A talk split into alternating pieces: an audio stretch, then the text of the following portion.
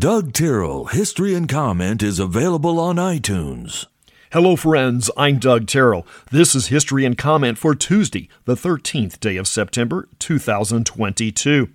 John Calvin was another of the early church reformers. Martin Luther gets credit as the first, which is not completely correct. There was always pockets of resistance, or at least dispute, with the dominant Catholic Church. Luther began as a Catholic priest, and Calvin initially studied in that direction, but switched to law. About the age of 25, he left the Catholic Church about 10 years after Luther nailed his 95 Theses to the church door. On this day in 1541, Calvin returns to Geneva after a three year exile over religious conflict.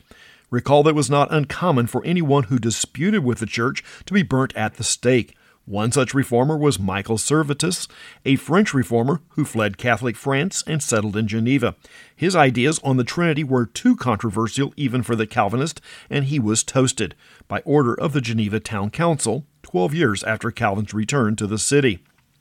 The Battle of Baltimore is in its second of four days in 1814. The battle was a land and sea affair. On the 13th, British ships began the shelling of Fort McHenry. Over a 25 hour period, they fired between 1,500 and 1,800 cannonballs at the fort, more than one per minute for the full period. Overnight, American lawyer Francis Scott Key watched the shelling from the British vantage point. Within a week, he wrote a poem called The Defense of Fort McHenry. The poem is the basis for our national anthem. Some have argued we should replace it with some other song that does not have a basis in wartime. But if you listen to other national anthems, I like the tone of ours just fine. Take out a chocolate bar and celebrate. Today would have been Milton Hershey's 165th birthday. Hannibal Goodwin of Newark, New Jersey, set about to find a transparent film to display images about 1885. Goodwin was a pastor, and the images he was most interested in were study aids for his teaching. He files for a patent in 1887, and it's granted on this day in 1898. Before Goodwin can get a company set up, he dies from complications due to a street accident near a construction site. Goodwin's patent rights were sold to Anthony and Scovill. The story is George Eastman blatantly copied Goodwin's patent, and his ruthless business practice nearly bankrupt A&S. They sue and won a $6 million settlement, cheap for Eastman. A&S will continue to manufacture film until the 1980s under the Agfa Ansco name. The first recorded automobile accident occurs on this day in 1899 in New York City and also involved an electric powered taxi. Mr. Henry Bliss was stepping off of a trolley when he was struck by the taxi. He succumbed to his injuries the next day. In a side note, 90% of the taxis operating in New York City at the time were reported to be electrically powered, and the electrical powered car outsold gasoline and steam in 99 and 1900. Bluegrass founder Bill Monroe was born in Rosine, Kentucky on this day in 1911. While we often think of bluegrass music with its cousin, the mountain music of Appalachia, the Monroe family and his lauded Uncle Pendleton Vandiver were from Ohio County in west central Kentucky, not far from Beaver Dam. The first computer with disk storage is delivered by IBM on this day in 1956.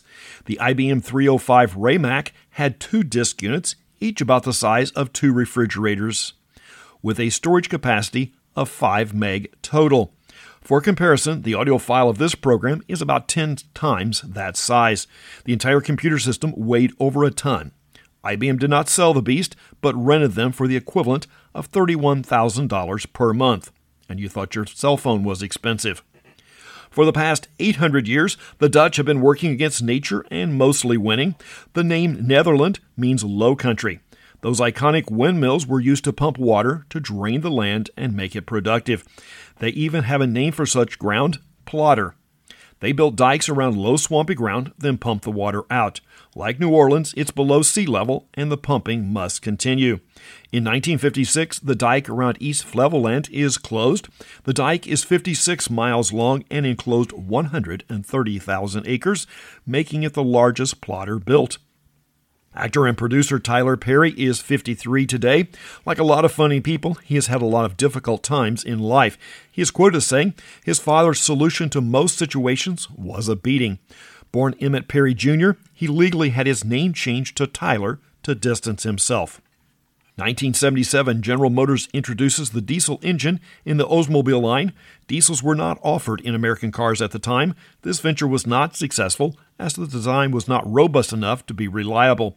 Diesels of the time tended to be loud and smoky, also not features desired in passenger automobiles. The 5.7 liter FL9 engine was the most popular of the lot, but still suffered from reliability issues. The idea was scrapped after 1985. Nintendo releases Super Mario Bros. in Japan in 1985. It will be on the North American market in time for the Christmas shopping season. Bishop Desmond Tutu leads the largest anti apartheid march in South Africa in 1989. It's easy to point a bony finger at the travesties committed by Europeans against Africans, what is not often remembered, Europeans, and that includes America, led the crusade against slavery, if not civil rights. What is lost on most folks is Africa is still a hotbed of slavery and persecution. Today, it is nearly all black on black. One report claims there are almost 10 million slaves in Africa today, equal the total number that ever lived in North America over 150 years. Israel again extends the olive branch to the Palestinians in 1993 with the signing of the Oslo Accords. There was a major oops in Massachusetts in 2018 that caused extensive damage to 40 homes and 25 injuries. The gas company was installing new low pressure lines that were fed from a high pressure line through a regulator. This is a very common setup. During the cutover to the new piping, the sensor that controlled the amount of gas being let in from the high pressure pipe was left on the old line. Sensing zero pressure, it functioned as intended and opened the valve completely, resulting in an overpressure and a series of explosions and fires. That's history and comment for the 13th day of September. I'm Doug Terrell. Now go do something worth remembering.